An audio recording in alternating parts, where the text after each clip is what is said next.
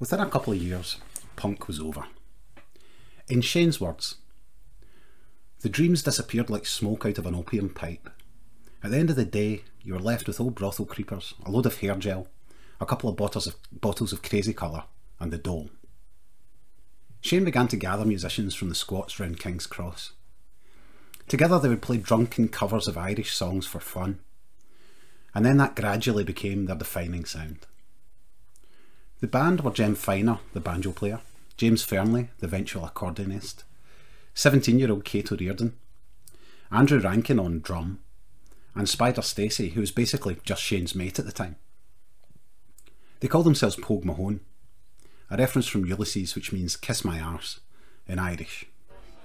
The early Pogue Mahone gigs were predictably chaotic.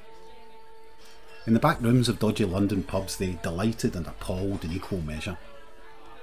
The band were rock musicians trying to get their heads round playing Irish folk music for the first time, most often in a state of advanced inebriation.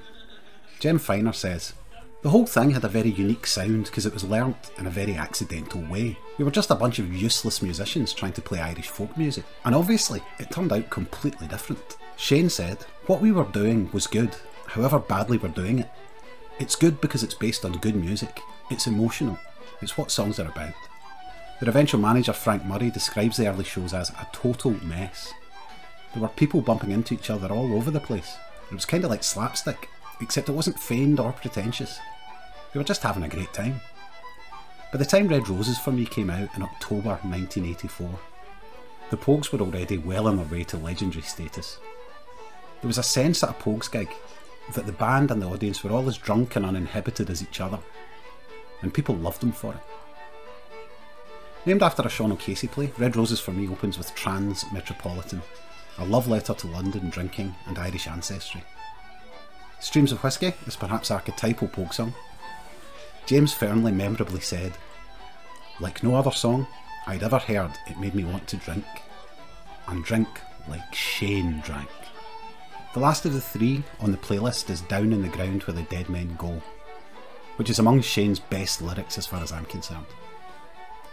It describes a holiday to Sligo, where Shane saw the dunes where the starving dead were buried during the Great Famine.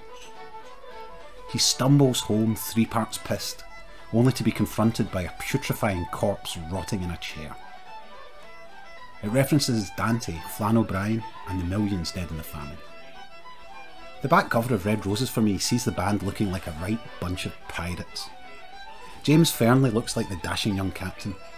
Teenage Kate looks like she'd slit your throat as soon as look at you. And while Shane doesn't actually have an eye patch and a wooden leg, his leg's in plaster, he's brandishing a stick, and every single one of them look like they know their way around a flagon of rum. The gang had arrived.